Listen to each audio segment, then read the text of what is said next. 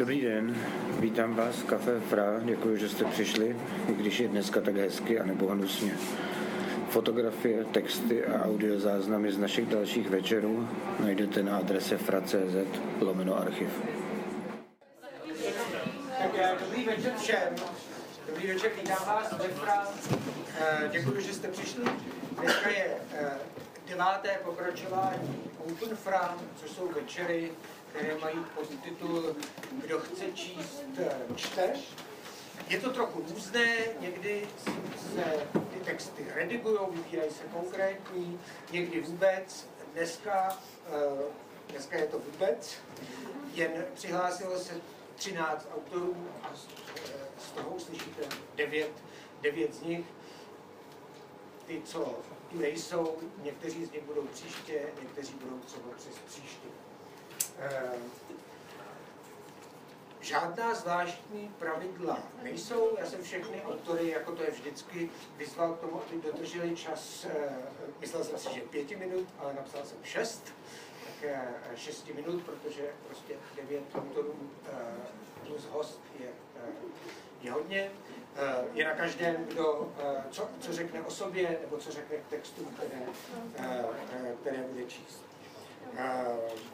Seznamy máte na stole, tak to můžete eh, sledovat. Eh, na- těchto čteních od nějakého myslím, čtvrtého pokračování je zvykem, že eh, a pozvu nějakého hosta. A dnešním hostem, který bude číst na konci první půle, protože uděláme krátkou eh, přestávku, bude Pavel Klusák, kterého vítám. Pavle, dobrý večer. Já k němu pak ještě něco řeknu. Pavel Klusák je, eh, pokud to nevíte, hudební eh, kritik a eh, dramaturg a taky scénárista, taky slemový básník a bude číst, eh, a bude číst z prózy, kterou, na které teď právě pra, eh, pracuje.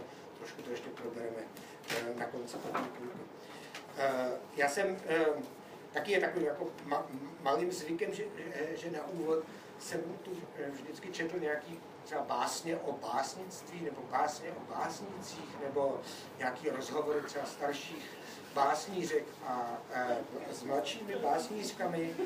A, tak, a dneska mě za, zaujalo taková epizoda ze života básníka eh, Josefa Svatopluka Machar, který ho nevím, jestli ještě někdo zná.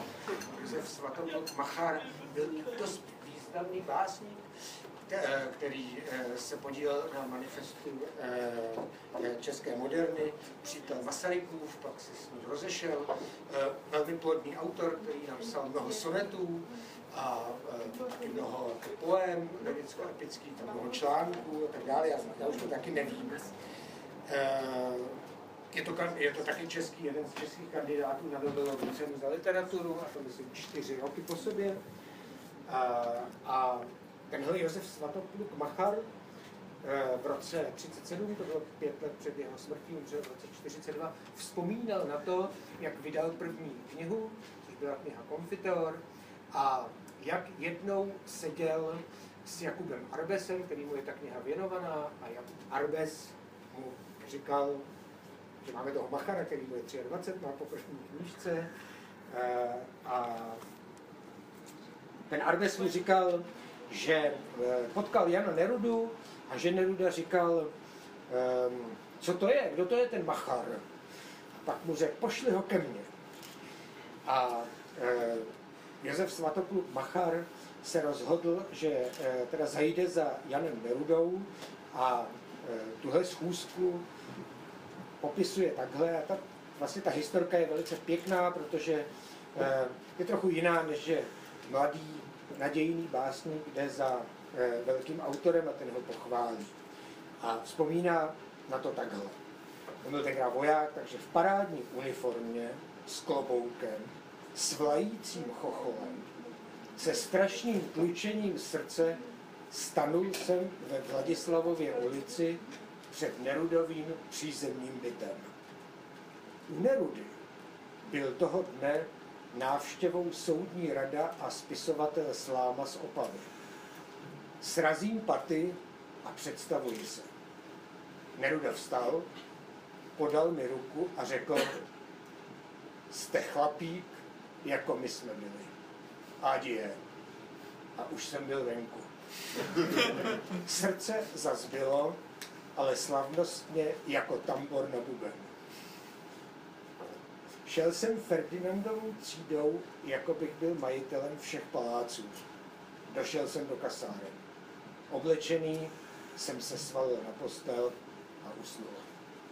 Tak, tak se to machání u Nerudy. Třeba tu potkáte svýho Nerudu a e, pak se něco stane. Marek Schrýbal je prvním autorem dnešního večera, tak e, Marku, teď vás nevidím. Já, tak můžeme začít. Všem dobrý večer, děkuji, že jste přišli všem autorům, kteří se přihlásili, takže už děkuji.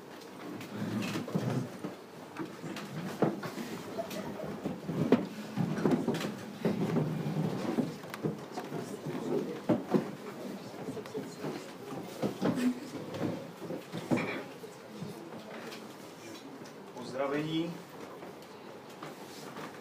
Dobrý večer. Představení. Marek Schejbal. Požadavky, práce s mikrofonem, nevalná, posazení hlasu, úkol, autorské čtení, texty. Kolonáda plná lidí, psů, kočárků a kol, kolem ruch a přesto klid. Loučení teplých dnů v kavárně, v otevřeném okně, v otevřených hlavách mír a pozdrav od otrisků, zapomenutých sporů, válek a svetrů rozpuštěných v jablečném moštu. Před osvěžením pořádně zatřepat křídlo a vznést se nad všechnu špínu a malost. Sponky ve vlasech, horké oplatky, smích. A starý foťák v dlaních mladé brunetky. Až vyvolám tvé jméno, nebude se ti chtít opustit nedojedenou ovesnou sušenku a vůni čerstvě upečeného chleba. Čerstvý podzimní vítr. Starý kaštan obnažil hnízdo ve větví. Několik prázdných stolů čeká na zaplacení. Ale mně se ještě nechce odcházet. Když barvy a děti křičí radostí, stmívá se nad srdcem. Od řeky fouká hejnu kachen, kde starý chléb najde smysl i v cestě po schodech dolů. Odbíjí čtvrtá, zhoupni se pořádně. Padat se může i s chutí a se vstyčenou hlavou. V paprscích zapadajícího dne.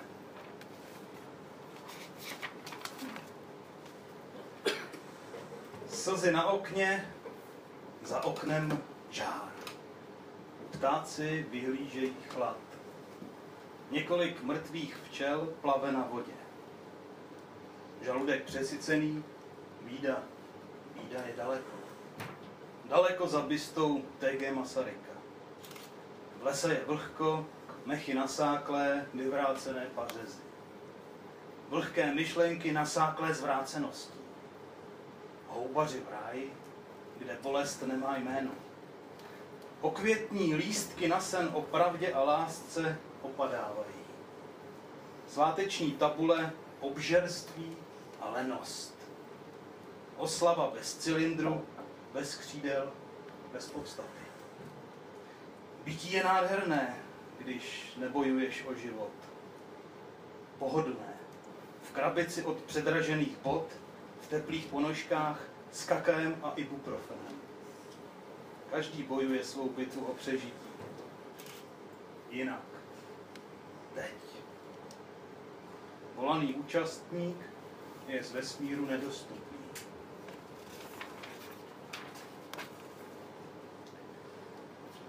Ve tři v noci se probudíš a bdíš. Ticho je zastláno v teple pod peřinou. Kroky andělů, stopy snění, spláchnutý život. Bude i druhá šance? Čerstvě zastřižený paživot. Pamatuješ na malé pevné poprsí a velké pevné ideály. Domeček z karet, chvíle vzrušení. Domeček z chvílí prší k zemi. A možná na jiné planetě, usazený v křesle, promlouváš k horninám a k prachu.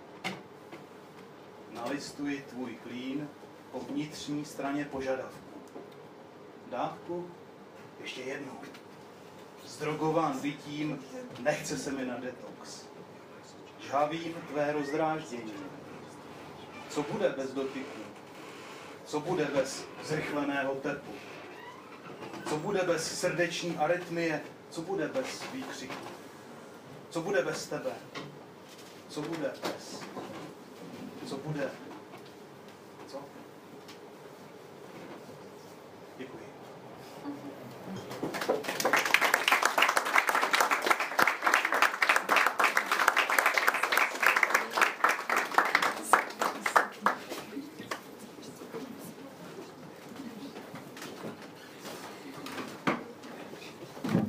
Dobrý večer.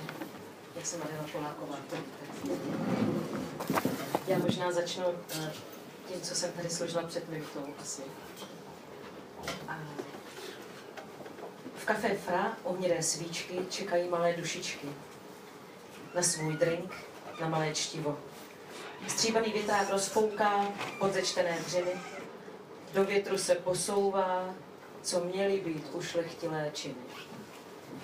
Oblažím tě svou poezí, sedneš na zadek, nebo mě bez úsměvu pošleš pusem zpět. Eh, Jsem z Brna. A teď, něco vážnější. Zahlédl v šatech skřoví, jak šípky trhá, hrdě stojí.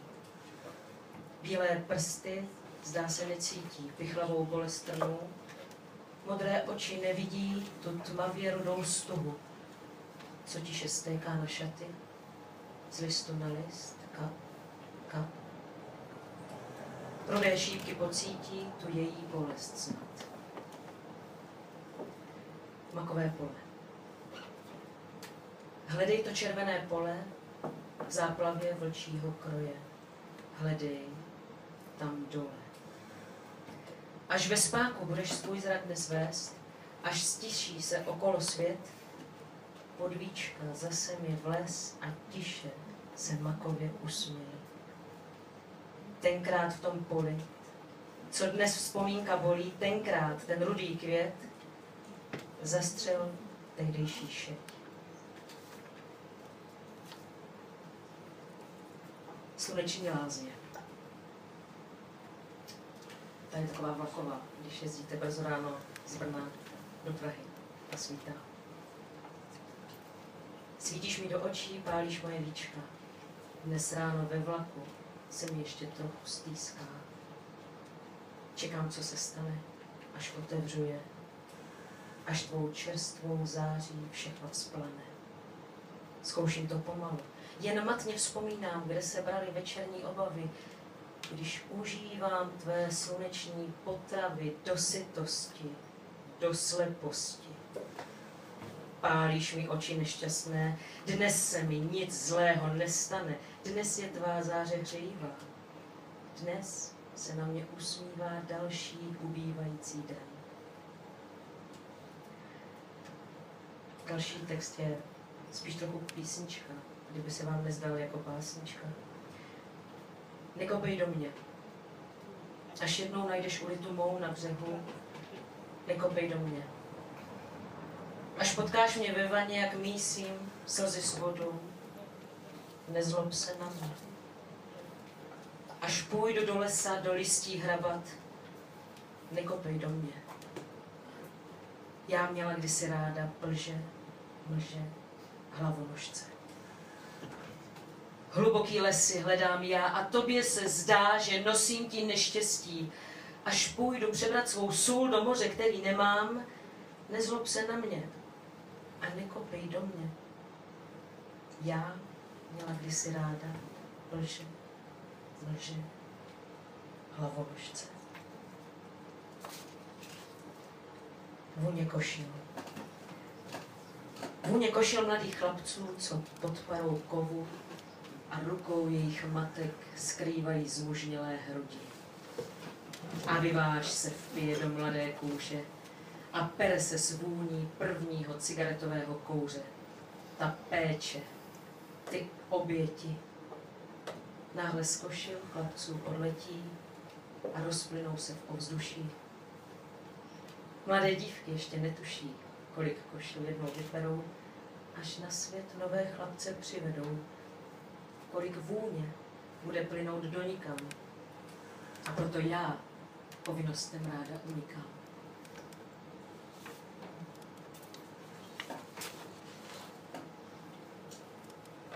Večer. Promenáda. Na promenádě vniz už není zdá se nic, čeho by se zbál. Jdeš dál.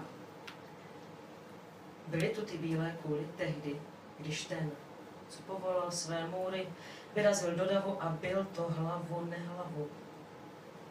Nebojí se tihle mladí, je to dávno. Často spraví, říká se.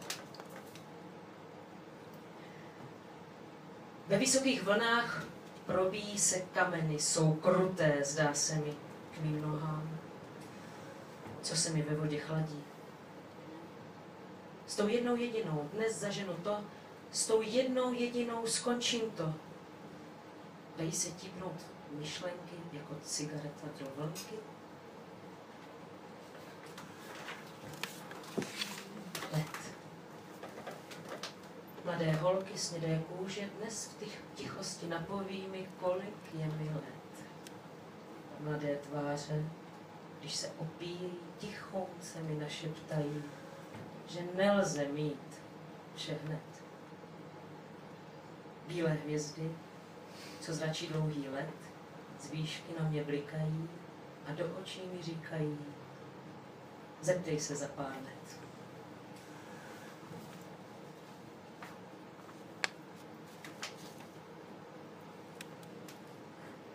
Pevně jí svíral každý den, tak dlouho, co to jen vydržel. Bíle se v něm stupňovala a ona stále vyčkávala na den. Až se jí ten s houslemi tady tak pohladí dlaněmi, jako ten smyčet své struny laská, na každé notě měla by její láska chuť rozehvět se. Její tichý ostych to nedovolí. Už není ani v jeho zorném poli. Posunul s notami. Balerína. Za lahví vína mi hlasem balerína. Pod tíhou nevinnosti křupou tiše její kosti. Pro života to přehluší. Hlavně, ať správně doskočí. Za lahví vína myhla se její vina. Do vypouklého skla dívá se na ní a jeho oči už nebyly její. Na konci večera láhev otevřela do dna, do dna jí chtěla pít. Ale on jí říkal, že to nechá být, že už to nic neznamená, že zítra bude sám a ona tady a že prej čekají lepší časy. Nevěřila a skrze sklo se všude rozprsklo její zklamání. Za lahví vína už dávno nikdo netančí, už neslyší žádné kosti, už smilo víno všechny zlosti. Na prahu nového dne sedí ona se střepy na klíně a hladí mu vlasy v červené vodní hladině.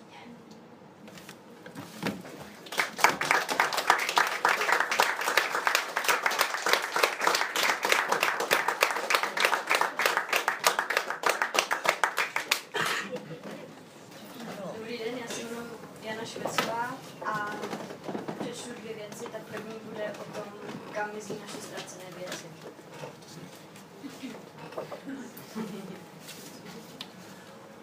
Nastěhovala jsem se do bytu ve třetím patře jednoho starého domu z 18. století.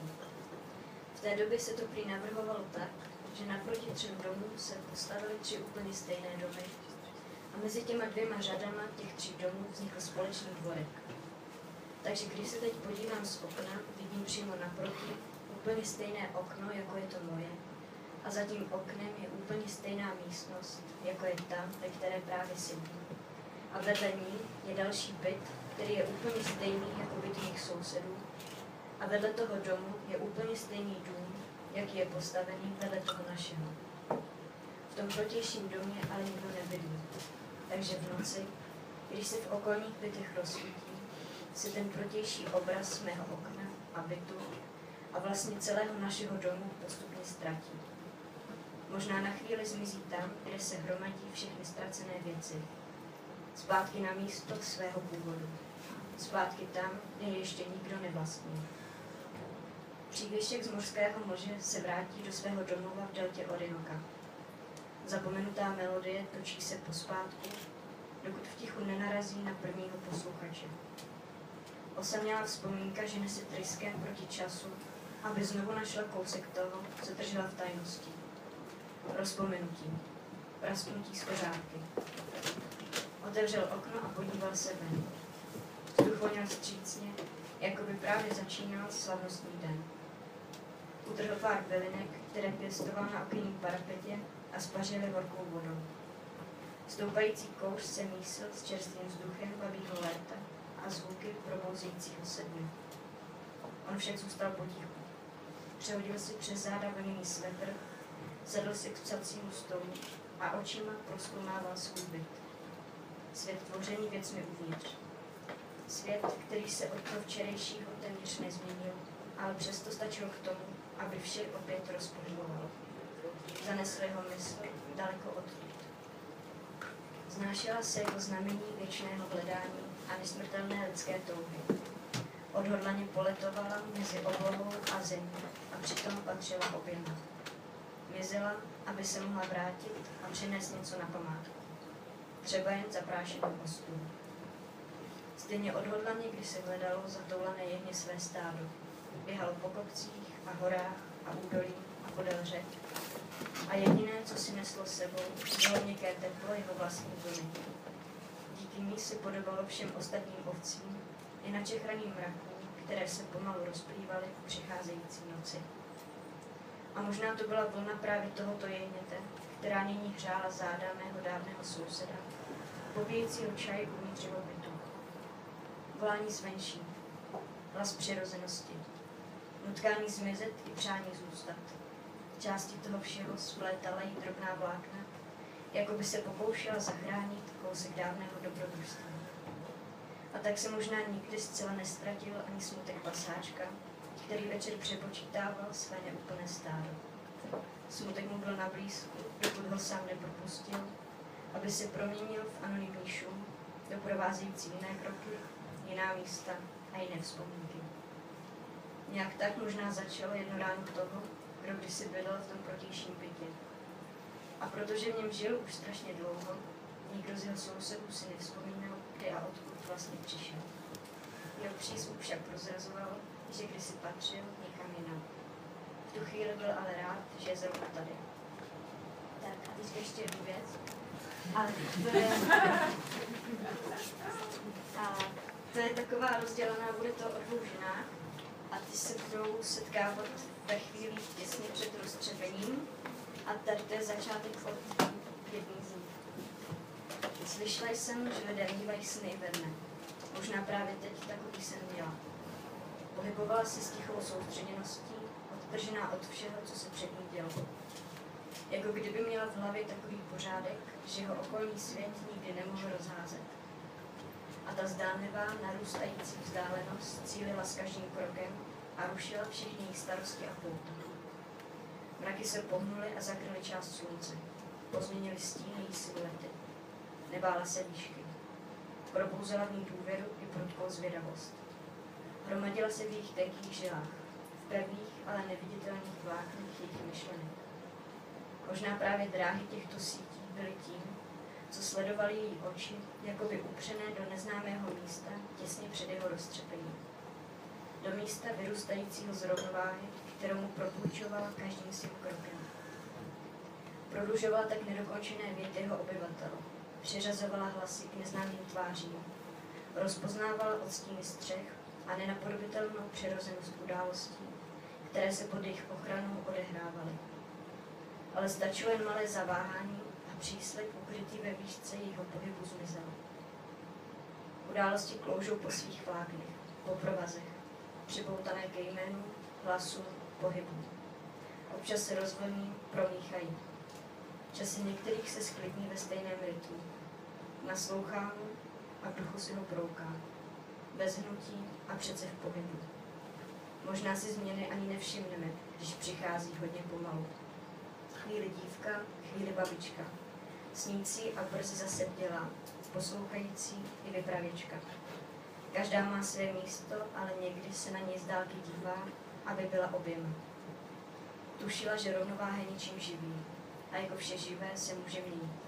Slábnout, prohlubovat, přizpůsobovat, vytrácet a objevovat. Je plná pokusů a nového začínání. V tom patrně spočívalo největší tajemství jejího umění.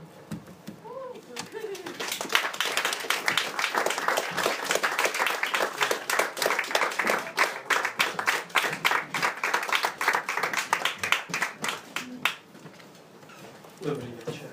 Já jsem Jan Musil a budu číst prózu, aby se s tím došel. Malý úvod Václav je expat v oblasti námezdní práce ve Velké Británii, agenturní pracovník. V době, kdy Brexit. Když sjeli z dálnice, auto nejprve zamířilo do dvora Velké brány. Na parkovišti stálo několik nákladních aut a uzdy byly vyrovnané desítky klecí s prádlem. Kromě Václava z dodávky všichni vystoupili. Řidič mu přikázal, ať v autě počká. Zatímco on půjde dovnitř něco vyzvednout, aby to zavezl do kanceláře agentury. Potom zmizel v modrých dveřích bílé budovy.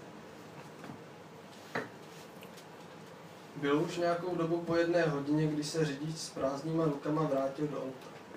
Na krátké cestě před níž se ještě zběžně podíval do Václava plánku, chvíli mluvil o počasí, občas mu došla slova při popisu různých jevů.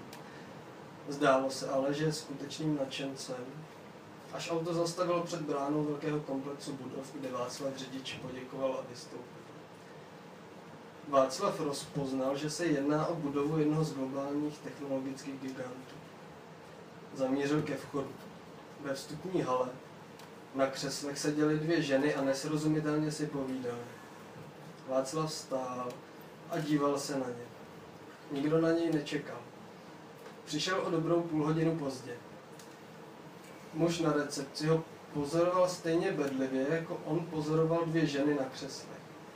Předtím, než ucítil, že je sám pozorován, přemýšlel Václav nad tím, že ženy na křeslech musí velice dobře vědět, že jsou pozorovány.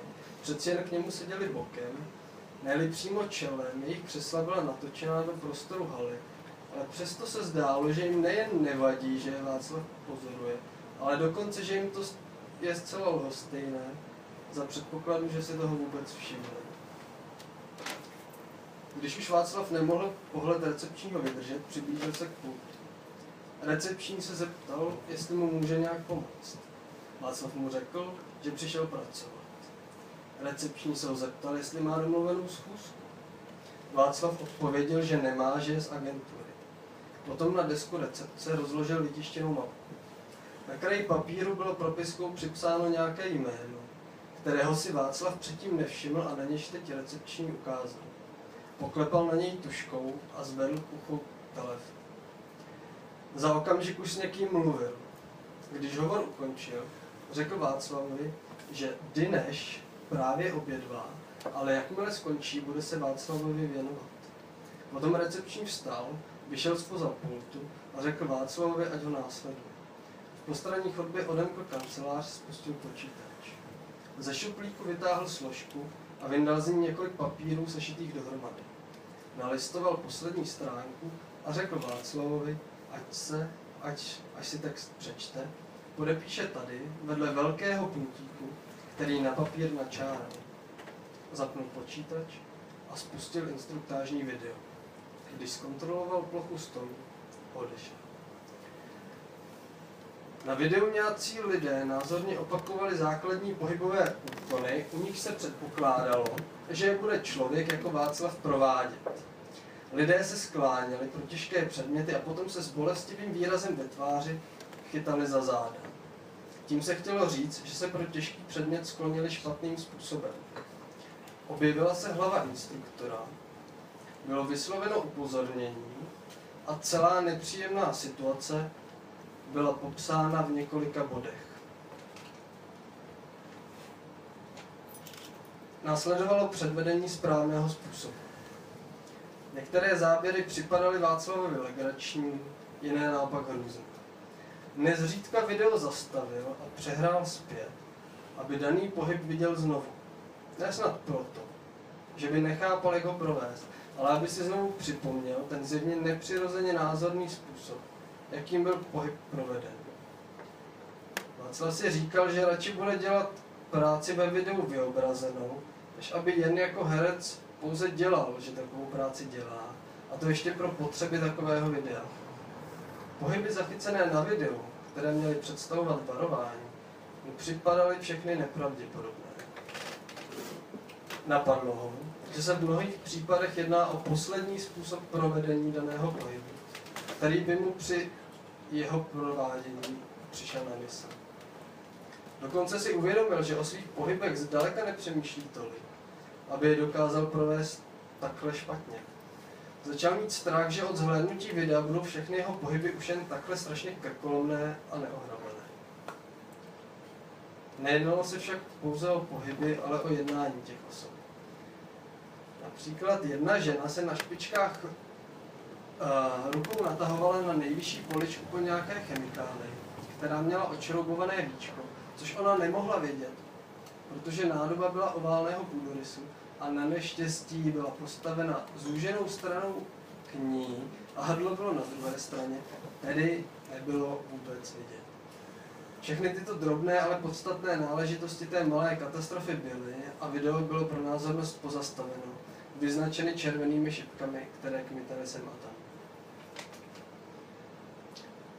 Právě když sledoval Václav další takovou inscenaci, ucítil za sebou kyselý pot Ten instruktážní video přerušil a vysvětlil Václavovi, že protože přijel pozdě, bude muset místo sledování videa už začít s prací, už ho někde potřebují. Podstrčil mu další papír a propiskou udělal další puntík vedle místa, kde očekával Václavův podpis. Přestože už bylo dříve vyznačené tučným nápisem podtržením a barevnou lepící záložkou. Když se Václav pokusil papíry rychle přečíst, recepční před očima začal mávat propiskou, ačkoliv Václav už v ruce jednu držel. Zopakoval, že se jedná o rutinní záležitost, je to kvůli bezpečnosti nás všech a Václav papír podepsal. Potom ho recepční vyvedl zpět do vstupní haly.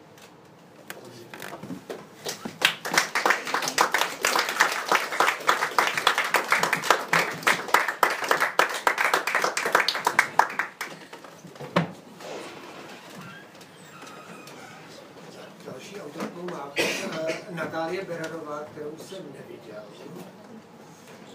A která, jak si vzpomínám, mi vlastně neposlala žádný texty, když řekla, že přijde, tak mi přišla. Pavel Kusák, tak k tomu, co jsem o Pavlovi Kusákovi předtím řekl, bych rád dodal, že Pavel je eh, dramaturg a kritik a esejista, že dovede hudbu, ticho a zvuky a posluchače hudby eh, nahlídnout jak jako velmi detailně, protože celou tu scénu velmi detailně, tu současnou scénu eh, velmi detailně sleduje a zároveň jak si stačí perspektivy, že je schopen sledovat eh, nějaký pohyby, který jdou přes jednotlivý umělce.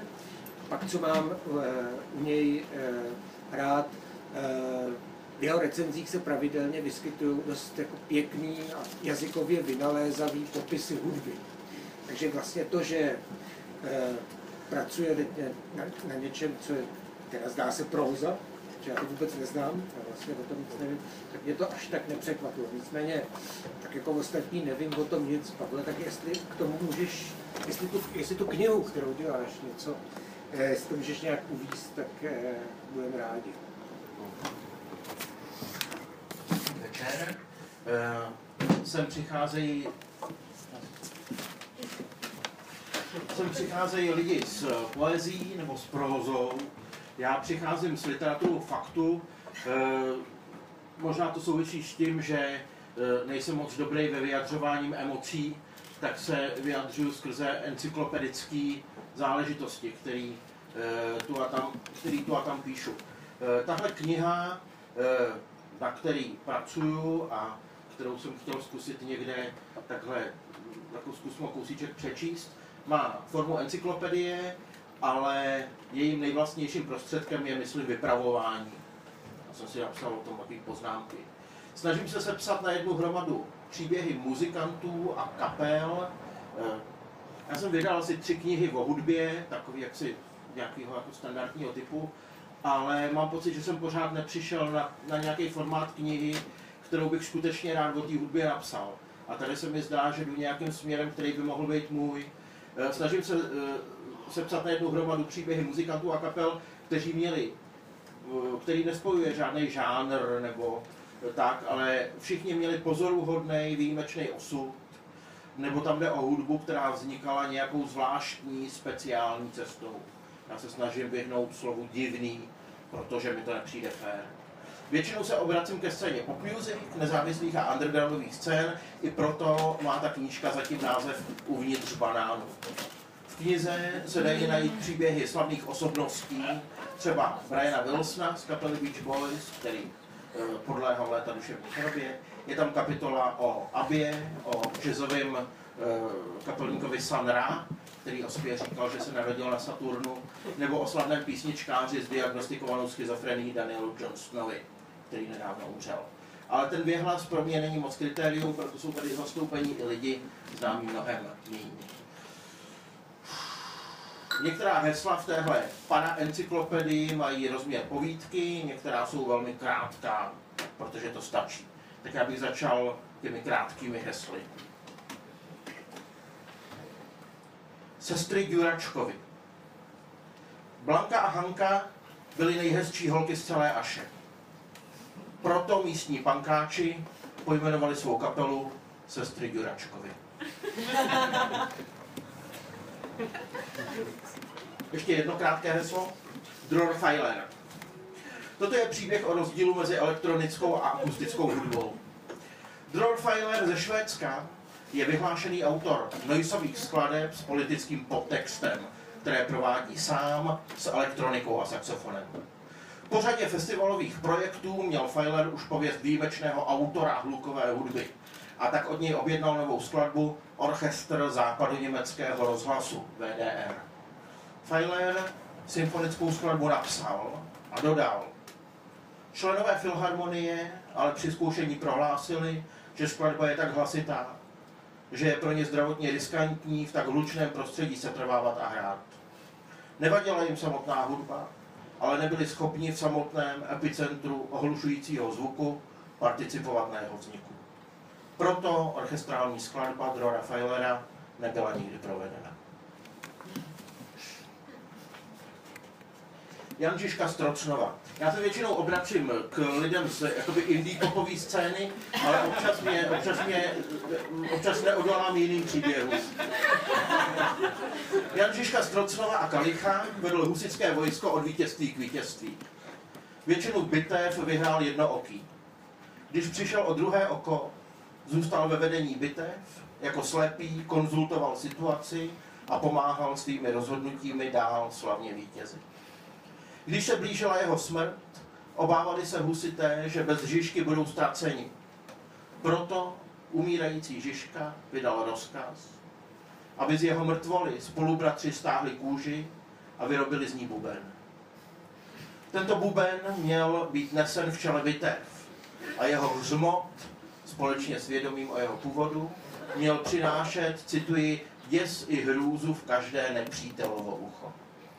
Příběh opakovaně zpracovali němeč, ne, němečtí katoličtí autoři, kteří tak představovali Žižku jako divožského barbara, který pod zástěrkou protestantství spolehá spíše na kult vůdu. Franz Gaudi o tom napsal v roce 1847 báseň Žižka Troml, Žižkův buben. Cituji. Však dříve, než do klidu hrubu spustí vůdce vašeho, vemte onu medvědí kůži, jež zdobila hrud jeho, Tu poddrátěnou košilí on nosil.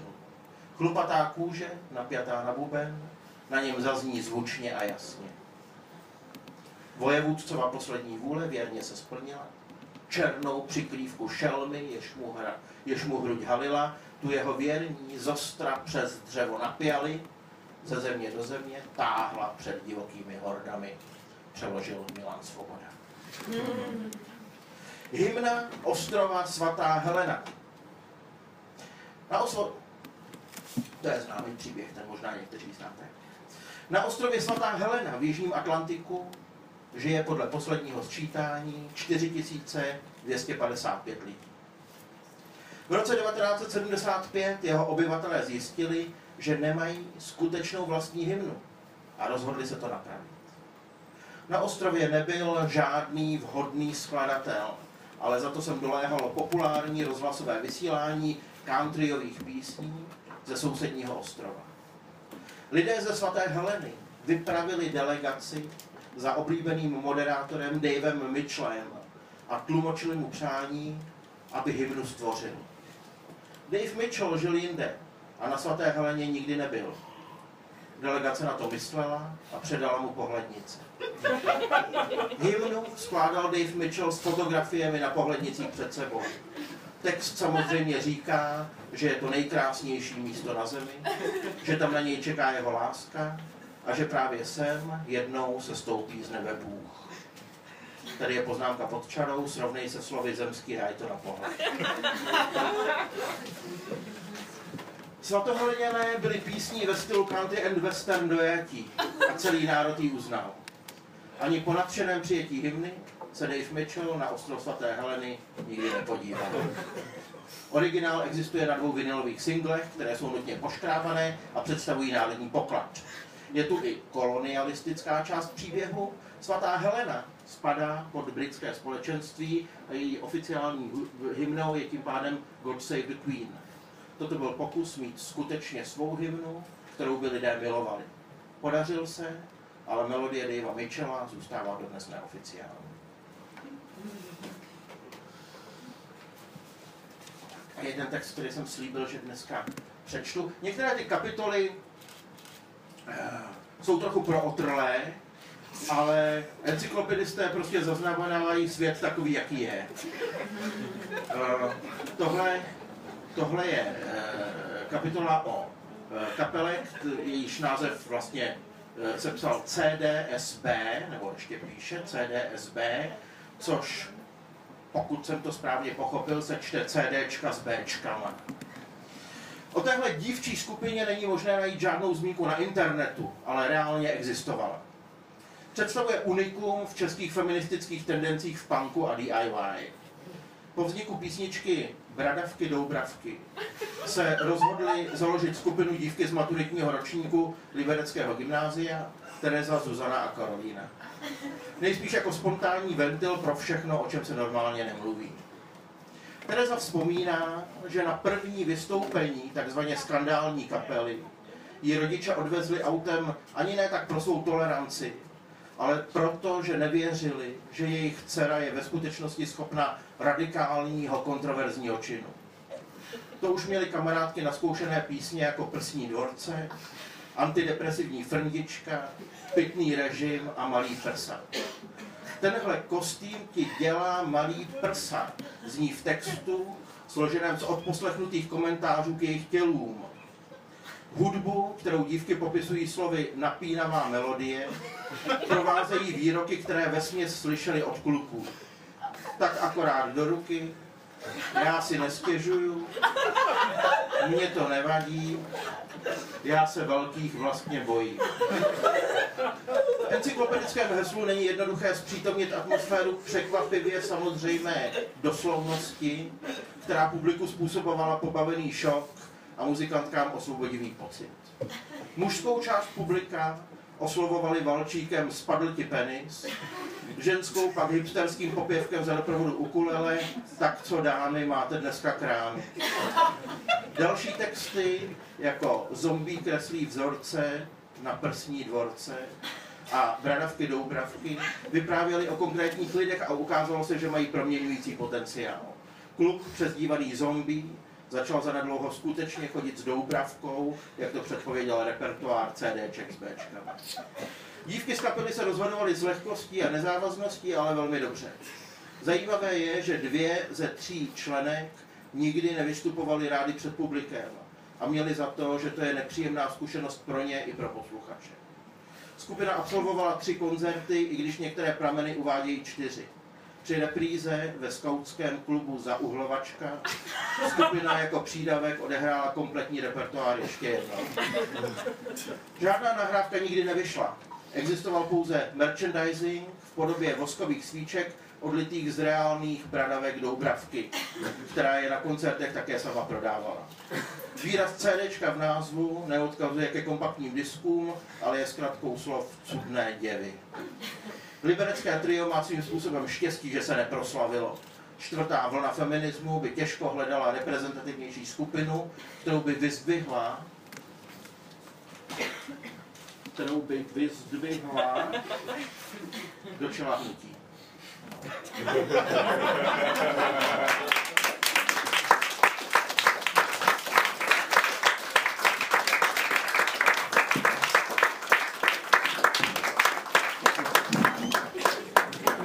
Desetiminutová přestávka.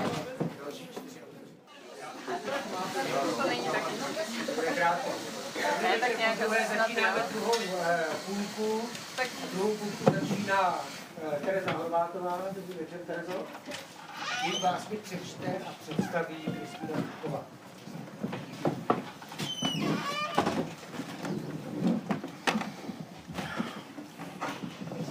Řečeno, eh, moje jméno je Kristýna Kupková, ale veškerou svou pozornost a potlesk upílíte tam k Teresce, mé drahé kamarádce, jejíž básně tady budu dneska číst. Po půlnoci. Mezi jednou a druhou, když byt spí, bolí tělo. Nejvíc pod břiška. Jako kdyby tam rostla kytka a začínala se pnout po vnitřnostech. Nebo si tam lítnou motýly? Bylo by to lepší. Časem by odletěl.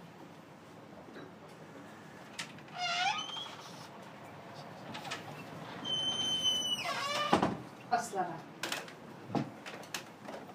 Z ničeho nic se objevím na oslavě, kde slyším, že na polích je tolik vody, že jsou tam kapři. A lidi je kradou. Začne se mi tu topit mobil ve Vincentce. Nastalo drama. Resuscitace. A rychlý převoz. Díky včasnému zásahu přežil. Včetně veškerých dat.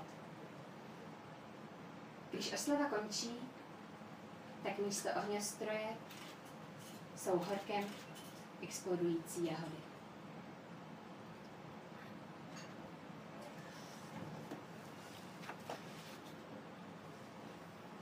Limitovaná edice. Jeden kluk se mě ptá, co si myslím o jeho básních. Neodpovím, protože se mi to nelíbí. On neumí přijmout kritiku. A ten samý se mě ptá, jestli spolu budeme chodit. Nejradši by ojel všechno, co připomíná holku. A asi chce zjistit, jaký je sex s vozíčkářkou. Sebevědomě řeknu, že nejsem pro každýho, jelikož jsem limitovaná edice. I když jsem nedávno a nedobrovolně dala sama sobě kopačky.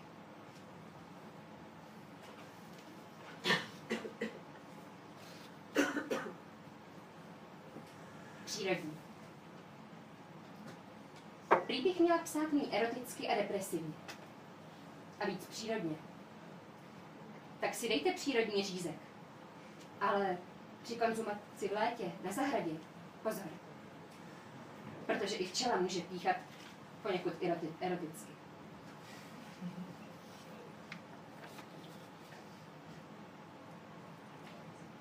Vzkazy.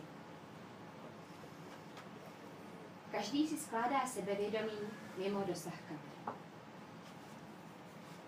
Volný čas sežral slon, zbývají jen drobky. Pozůstalým zatím nikdo nevyjádřil upřímnou soustrast. Stačí. Začátkem října pro tu tělesnou náladu čtěte na maximum. Událost se nazvala Polomáčené centrum Prahy v turismu. Kdyby se cokoliv stalo, neboj se. Budu ti tyhle vzkazy doručovat, třeba mimo galakticky.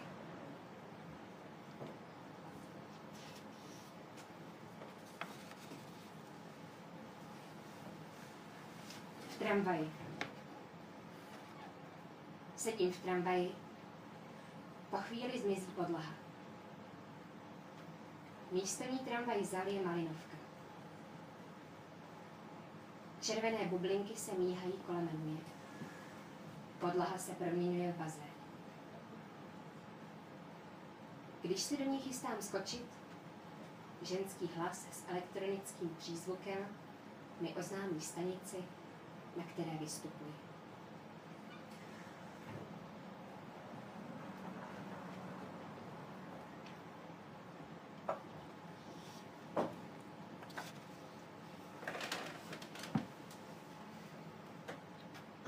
Léto zevnitř. Dychtím po našlehání do hosta v rytmu našeho obejmutí. Tvé polipky a další něžnosti jsou jako karamely. Mají výbornou příchuť. Slepují rty, zůstávají na zubech. Rozpouštějí se na jazyku. Vyvolávají stejný pocit jako léto, které se snažím vytáhnout zevnitř těla, když je podzim a bude zima.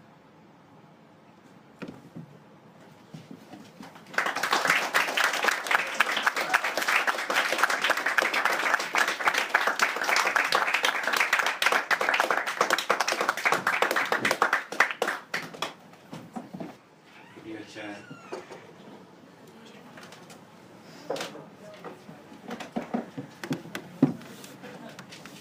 Já jsem Kvirenc a přečetl bych nějaké básničky z posledních dvou let. Jsou takový banální, asi bez srovnání tady s produkcí. Tak, tak. Už zase. Už zase je hra v akci. Co si stihnou za tu dobu? Soused tě nenávidí o chlup víc. Žena nevím, těžko říct. Zkus se zeptat na vítr. Už zase je hra v akci. Babičkám za 0,0. Co nevyčíslíš, ale tmelení poslední už tuhle sobotu. Díky buchtě, díky babi. Osudem planety je mít hru v akci. Aspoň pětich vezmi, palmáč, nepalmáč.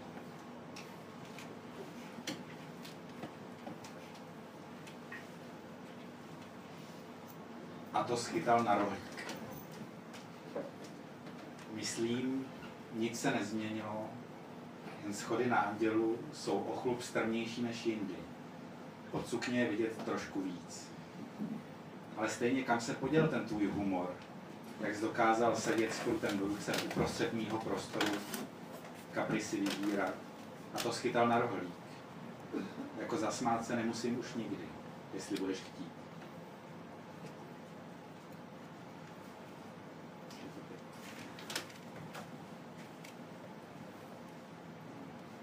Musím. Musím zateplit kůlnu, aby mi nechcíply křepelky. To je moje na konci tunelu. Ty jsi nikdy ani neškrt. Musím koupit nový kotel. Taky se tě neptám, jestli peletky nebo olej. Kdyby se aspoň dostudoval. Já prostě musím takhle čumět. Ubližoval jsi mi od jak živa, dětstvím a buštama. Do ksichtu se, se mi to propsalo. Pro tvoje děti bych se rozdal, jak jinak už lásku vyjádřit. Folii z domečku jsem sundal, Jo, a parkovat můžeš v jiném světě.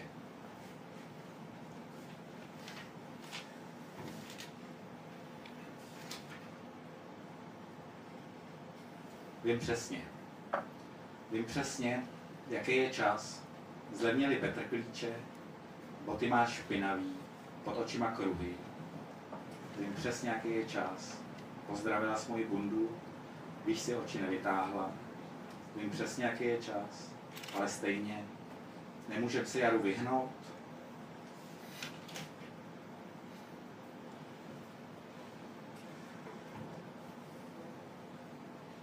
Dneska mi ještě máma neumřela. Slavíme. To podstatný stihli jsme si. Dneska mi ještě máma neumřela, hlodá ve mně. Recept na máčáky mi řekneš ráno. Nebo ti ještě něco napadá? Je to pět?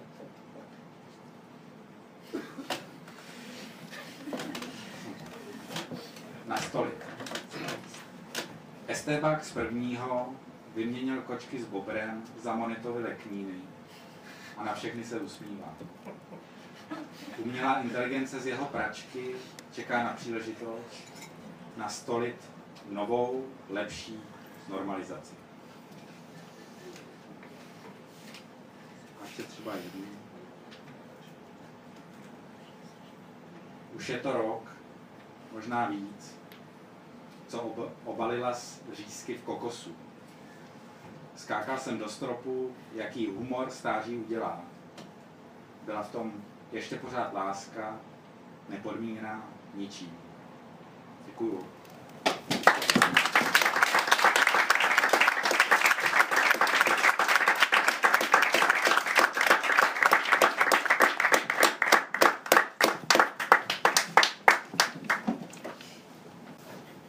Vypointovat příběh je stejné, jako ho úplně zrušit. Čekání. Hlavní hrdina se narodí do prvních vět a musí čekat, až jeho existenci ospravedlní věty poslední. Čekání. Mezi tím putuje, koná, sleduje a není si jistý, jestli se nemá zatím někam schovat. Třeba do zadních přihrádek čtenářova mozku. Ten zatím hltá, je nedočkavý, bojí se, že by ho někde uprostřed někdo oslovil a zeptal se ho, proč je tam, kde je. Nebyl by schopen odpovědět. Nevěděl by, nechtěl by vědět. Byl by si jistý jen tím, že musí pokračovat. Dál pointě. Hrdina by mezi tím kouřil cigaretu. Zoufale by se snažil ze sebe vydolovat nějaké emoce. Čekání, hyperbola, oblouk nad nicotou. Nad nicotou, ve které je utopeno všechno to, co by mohlo dát jakékoliv pospravedlní. Hrdinovi, čtenáři. Kdyby si snad sedli k jednomu stolu a zadrželi v rozhovoru, možná by se jeden druhého zeptali, a co mezi tím? Čekání. Čekání na zázrak, na rozřešení, na pobídku z hůry, která ne a ne přijít. Čekání na pointu, která sama nechápe. Není ani trochu jasné, proč tu má vůbec být. Chtěla by nastoupit mnohem dříve. Chtěla by zažávat. Chápe. Je si vědoma toho, že sama o sobě není zbytečná. Nechápe. Není si ani trochu vědomá své role. Čekání. Čekání na příchod toho, kdo už to dávno je, kdo je tu celou dobu. V hrdinovi, čtenářích, ve všech vedlejších postavách. Příběh prosí o zapalovač a jemu dopláče. Hrdina mu připaluje. Čekají. Čekají na každý další okamžik, který právě minul. Čekají neustále připraveni. Čekají na toho, kdo se rozhodl přestat čekat. Na čtenáře, jen se roz- rozhodl stát hrdinou. Čekáme. Co do velikosti nachází se maloměsto někde mezi velkoměstem a vesnicí. Co do povahy, jako by stálo maloměsto úplně někde jinde. Není, nikdo tu není dobrovolně, z absence jakékoliv, z absence jiné vůle, z absence jakékoliv vůle. Nikdo by tohle místo nenazval osudovým, alespoň ne ti, kteří tu žijí. A přesto se sem tolik lidí vrací. Protože co je horšího než beznaděj? Její nejistota. Na vše je možné se spolehnout, tady, na malém městě. Na nudu, na cynismus, na levné pivo v zaplivaném pajzu. Na to, že ubohá prostřednost má vždy přednost před hrdou odlišností. Na absenci hrdosti je možné se spolehnout. Je tu teploučko, závětří, ani jeden kopeček. Počasí se nemění. Většiné čekání na rozruch, na vzrušení. Nikdo si je nepřeje, lec kdo o nich sní. Hlavně na ně čeká. Čekání je to podstatné. Čekání ničím a nikým nerušené. Čekání neohrožující všechno to jisté. Čekání v půtice u levného piva, u cigarety, u večerní televize. Jistá je neschopnost se rozhodnout, alespoň jednou, jedinkrát. Nikdo tu není dobrovolně, jenže dobrovolné je zřeknutí se téhle vůle. Pak je jedno, kde se člověk nachází. Maloměsto je úplně jiný vesmír, právě proto, že je kdekoliv. Kdekoliv, kde jsme my. Kdekoliv, tedy v nás. Vaše dcera se narodila za dva roky, když máte slabou chvilku v potemnělém podchodu, když kouří svou poslední cigaretu, zatímco on pokukuje po hodinkách, utíkajících dvojnásobném tempu tím směrem, který neučil on, ani ona, ani inženýr podepsaný pod strojem času, se skládaným z lega, barevným, zbytečným, neustále oznamujícím téže hodinu, téže chvíli, kdy zaskočí té dceři. Další kostička, pojedou do nemocnice a zatímco budou čekat, až vytáhnou kostku, rozdají si to v potemnělé čekárně, kde už stejně v tuhle hodinu kromě nich nikdo jiný nečeká na vyšetření, na výsledky testu, na zázrak, který vykouzlí životem strápený lékař, jehož dcera taky vystudovala medicínu, taky hledala Boha, taky pila vodku a zajídala kyselými okurkami, taky čekala na věci budoucí ve věčně minulém čase, cizím čase, který ji nepatřil ani jejímu otci, nikomu, ani Pánu Bohu, kterého přece jen našla. Tam, kde nikdo nečekal, tam, kde zrodil se ten nápad, tam, kde se stal, tam zapomněla na sebe samu, na choreografii věčně nedočkavými předepsanou, již mrtvými, nehybně zatančenou, jenže utekla, Pána Boha ztratila, ordinaci otevřela, aby jednou řekla, vaše dcera se narodila za dva roky, již třetí, i když první jako ty dvě předchozí. Řekla to, nemyslela to, ztratila to, on to chytil a vzpomněl si na to v potemnělé ložnici jejich chudého paláce. Vzpomněl si na to, když pohledl do obličeje matce svých dětí. Jsem Vítek Resl a děkuji za pozornost.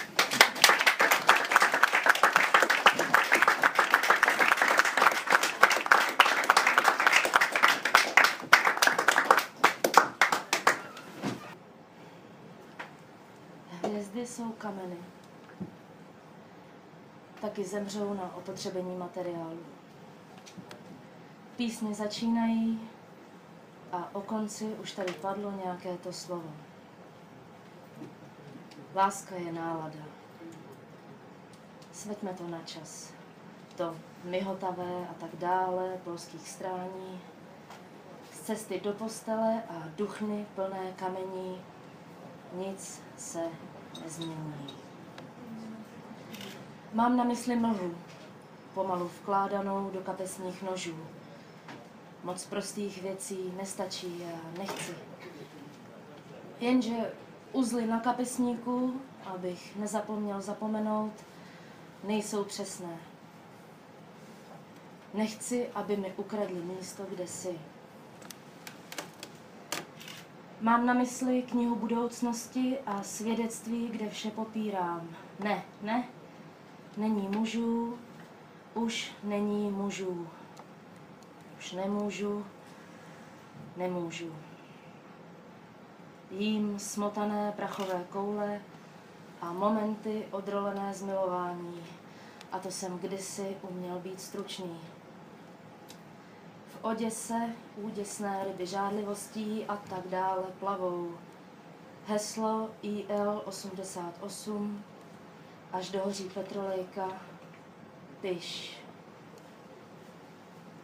Žádný den není k ničemu vhodný, ale je v něm místo a v něm je roh, v něm stín. Tam to je.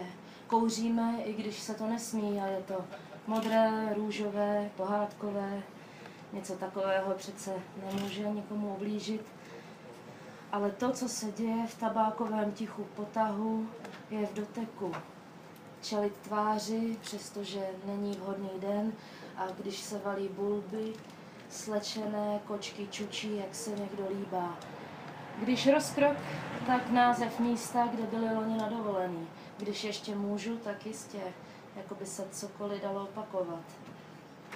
Ano, na dvorku kráva ještě hubou mele a Němci v Linci vyrábějí sušenky štěstí. Ale je to v doteku? Asynchronní anekdota, to zní složitě. Prosté, nic není nikdy dost ve srovnání. Poetika.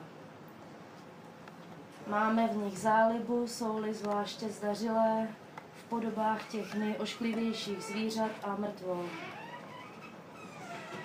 Piruet se dělá jemně štíhlou nožkou, pomalu sunutou vzhůru po omítce baráku, tak mocně vysokou, až se koleno celé a kolmo stříčí a umocní páteř vypnutou dohadí rotace, laskavě je následně vložen do kolenní jamky ten nejdražší panák. Větřík zdubnačí si vášně vlaje šatičkami, Ježiši, to je snad svoboda evropské dějnosti nebo tmavý sen, jenže žádný den není vhodný k nárazu nárazových pohrom, ich neslyšná problematik, dí problematik a žena semeniště hříchu vytučňuje mapám hranici. 2000 let myšlení a došli k závěru, že mít pravdu nebo mít problém je to tež. Mít ženu, být ženu, být ženu, mít ženu. Já vím, že se to nesmí skákat sem a tam po lávovém kamení, být kamzík a všude házet listy, abych ukázal, že můžu, ale já můžu. Ženu mám třpitku v umyvadle včerejší noc a škraloupy na mléčném. Mám požadavek říct to.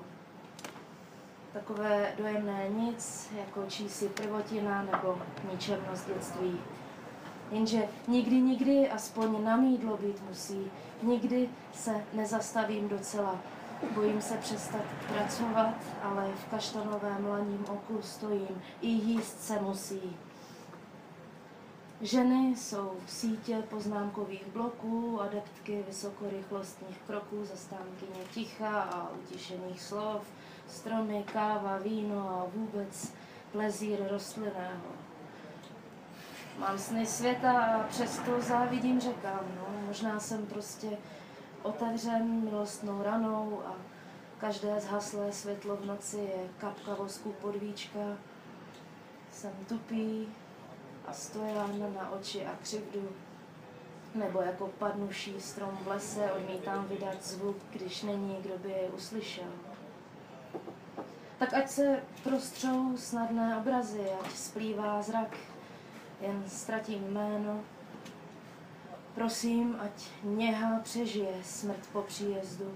Ne, nelze chválit marnost, já vím. Ich je místo ach a magie, technika, náhody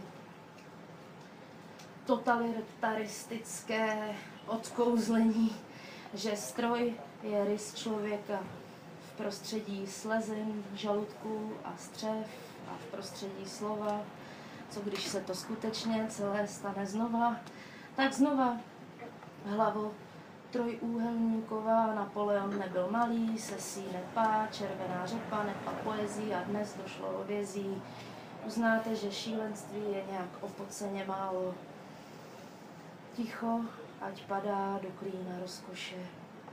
Rozkoš je tvé jméno. Jsou ještě místa bez andělů, tak je vlož tam. Své malé prsty do velkého světa. Občas je i v Portugalsku český déšť. Mám podezření, že svět se točí rád.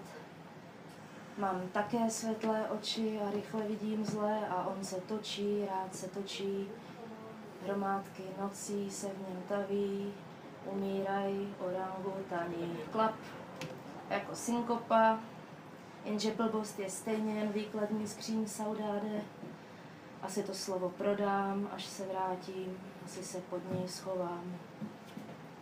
Portugalsko nic neříká, je poledne, tedy čas na turecké sedy a já mám rád ten tvar, a fakt, že jinde bychom byli milenci. Ale není žen a nechce se mužů. Tví lidé tvrdí, že nemáš rod, tak aspoň v něčem jsme si podobní. Portugalsko.